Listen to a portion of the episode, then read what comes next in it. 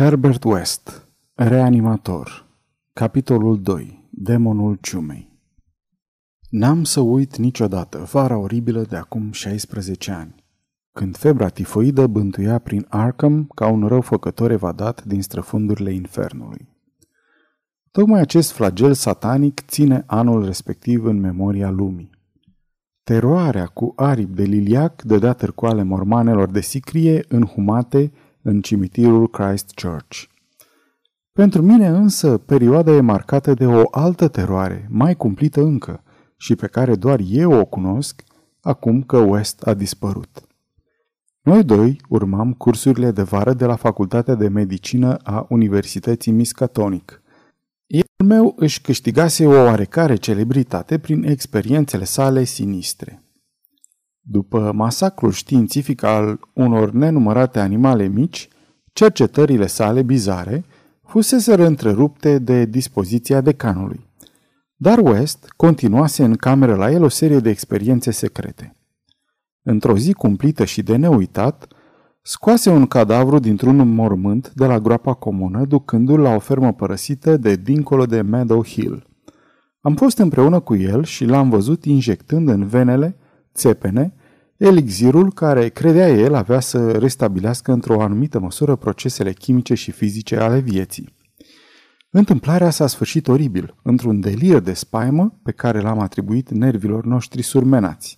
Dar West nu mai putuse nici când, de atunci înainte, să se elibereze de senzația că era urmărit și hăituit. Corpul nu fusese destul de proaspăt, iar incidentul de la casa aceea veche ne împiedicase să-l înhumăm din nou. Am fi preferat să-l știm sub pământ.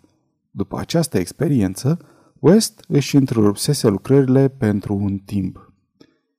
Curând însă reînceput să-i deranjeze pe profesorii de la universitate, insistând să-i se permită să folosească sala de disecție și specimene umane decedate recent, pentru niște lucrări considerate de el a fi de cea mai mare importanță. Dorințele nu-i fură satisfăcute. Decanul Halsey rămăsese neînduplecat, iar ceilalți profesori îl aprobară întru totul. În teoria aceea a reanimării, ei nu vedeau nimic altceva decât divagațiile unui tânăr exaltat, ale cărui șubredă, păr blond, ochi albaștri protejați de lentile și voce plăcută, nu lăsau să se bănuiască o putere mentală rece și aproape diabolică. Îl revăd încă o dată așa cum era și mă scutură frisoanele. Fața lui nu dădea impresia că îmbătrânea, iar acum s-a produs accidentul de la Sefton și West a dispărut.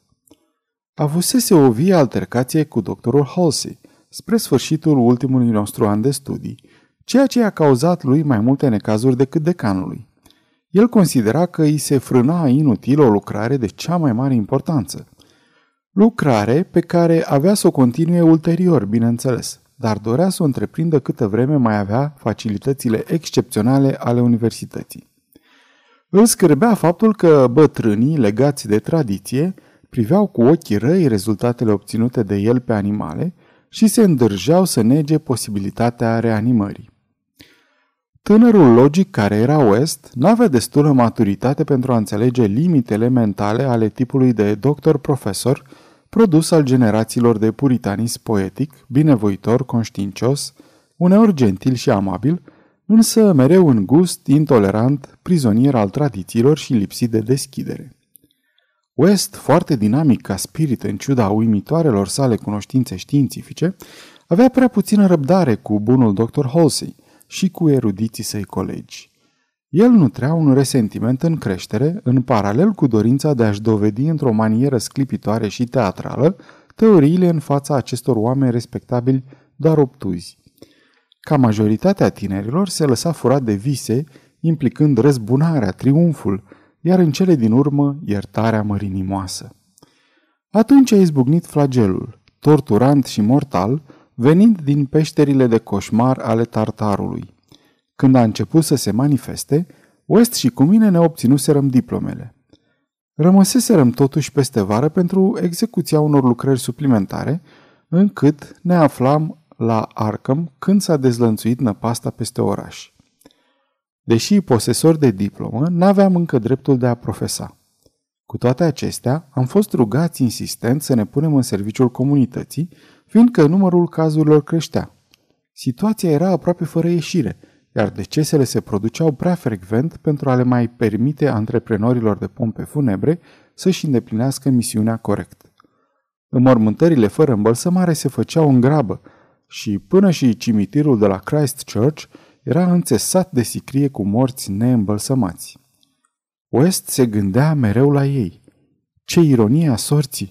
Atâtea specimene nealterate și, ca un făcut, niciunul care să poată sluji cercetărilor sale persecutate.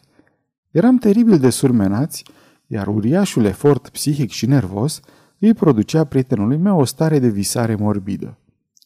Nici adversarii lui West nu erau mai puțin hărțuiți de sarcini stovitoare. Practic, universitatea se închisese și toți doctorii facultății de medicină erau mobilizați pentru combaterea epidemiei de febră tifoidă. Doctorul Halsey, îndeosebi, se remarcase prin spirit de sacrificiu, punându-și îndemânarea de practician și întreaga energie în serviciul cazurilor abandonate de mulți dintre confrații săi. Aceasta este o înregistrare Cărțiaudio.eu. Pentru mai multe informații, vizitează www.cărțiaudio.eu. După nicio lună, curajosul decan devenise un erou, chiar dacă el personal nu părea conștient de renumele câștigat pe când lupta să nu cadă victima oboselii fizice și surmenajului nervos. West nu-și putea reține admirația pentru temeritatea inamicului său, dar asta îl făcea și mai hotărât să-și demonstreze adevărul, surprinzătoarelor sale doctrine.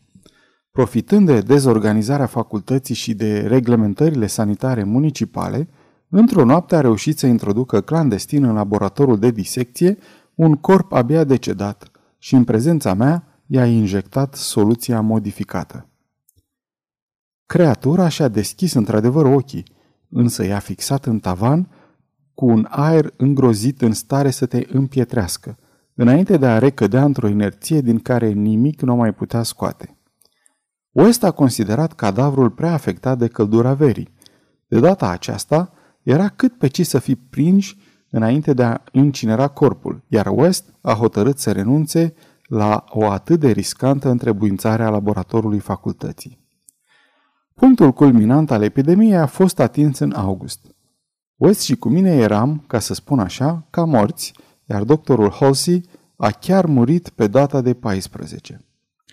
Toți studenții au asistat în 15 la funeraliile sale grăbite, oferindu-i o gerbă impresionantă, chiar dacă mai mică decât aceea a cetățenilor din Arkham și a autorității orașului.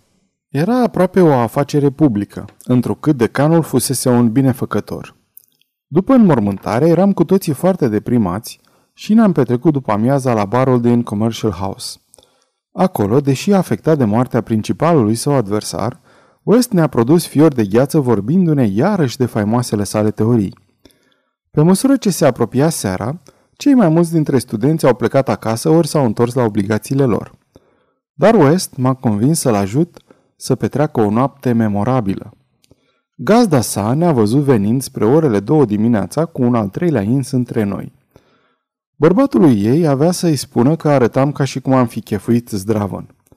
În aparență, cotoranța aceea ursuză avea dreptate, căci pe la trei dimineața, întreaga casă a fost trezită din somn de niște strigăte provenite din camera lui West, unde, după ce au forțat ușa, ne-au găsit pe amândoi inconștienți pe covorul pătat de sânge, băuți, zgâriați și învinețiți printre rămășițele eprobetelor și instrumentelor lui West. O fereastră deschisă arăta ce se întâmplase cu agresorul nostru, iar gazdele s-au tot întrebat în ce stare aveau să-l găsească după fantasticul salt de două etaje pe care trebuise să-l facă. Prin cameră zăceau veșminte ciudate. Redevenit conștient, West a pretins că ele nu aparțineau străinului, ci erau mostre păstrate pentru niște analize bacteriologice privitoare la transmiterea unor maladii. A poruncit să fie arse cât mai curând posibil. La poliție am declarat amândoi că nu cunoșteam identitatea tardivului nostru însățitor. Era, a susținut West nervos, un străin simpatic întâlnit de noi într-un bar.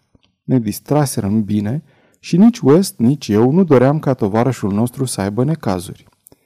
În aceeași noapte a avut loc în Arkham o a doua întâmplare oribilă, care în ochii mei eclipsează epidemia. Cimitirul de la Christchurch a fost scena unei crime atroce. Un paznic fusese sfâșiat și murise, iar rănile lui lăsau loc pentru serioase îndoieli în stabilirea originilor lor. Erau datorate unui om? Victima fusese văzută în viață mult după miezul nopții, iar cadavrul îi se găsise în zori. A fost interogat directorul unui circ din localitatea vecină, dar el s-a jurat că nicio fiară nu scăpase în beznă. Descoperitorii corpului observaseră o dâră de sânge orientată spre groapa comună, unde sângele se adunase într-o mică baltă pe beton, chiar în fața grilajului de la intrare. O urmă mai slabă conducea în pădure, pierzându-se curând. În noaptea următoare, pe acoperișurile din Arkham, au dansat diavoli, în vreme ce un vânt de nebunie supranaturală bântuia orașul. Cuprinsă deja de febră, localitatea părea luată în stăpânire de un blestem, care după unii apăsa mai greu decât epidemia. Se zvonea că era vorba de însăși personificarea flagelului. În opt case pătrunsese o arătare fără nume, semănând moartea, în calea ei. În total, 17 corpuri fură găsite mutilate după trecerea acestui monstru sadic și tăcut. Câteva persoane l-au întrezărit în întuneric. Ele afirmau că era alb și semăna cu o maimuță diformă sau cu o dihanie antropofagă. Nu lăsase intact nimic din ce atacase, fiindcă era foame. Omărâse 14 persoane. Trei dintre victimele sale se mai aflau în casele lor lovite de molimă. Erau moarte de mai înainte. În cea de-a treia noapte, echipele de hăitași conduse de poliție l-au capturat într-o casă de pe Crane Street, nu departe de Universitatea Miskatonic.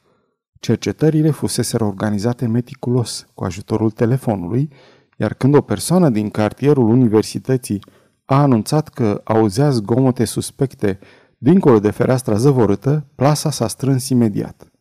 Datorită precauțiilor luate și alertei generale, n-au fost decât încă două victime, iar capturarea s-a realizat fără vreun incident grav.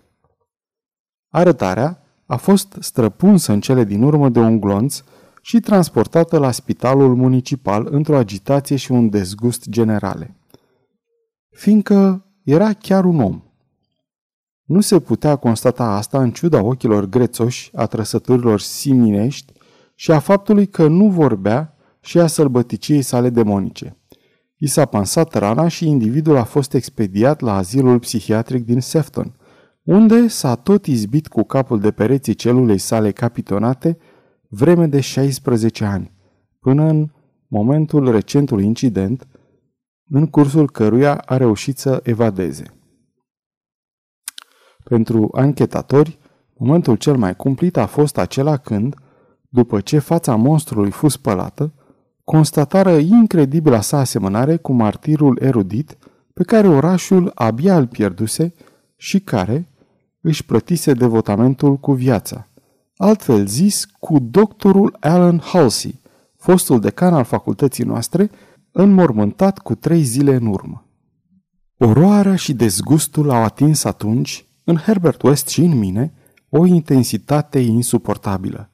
În seara aceea m-am înfiorat și mai mult decât mi se întâmplase în dimineața când West, prin bandaje, murmurase terifiantele cuvinte.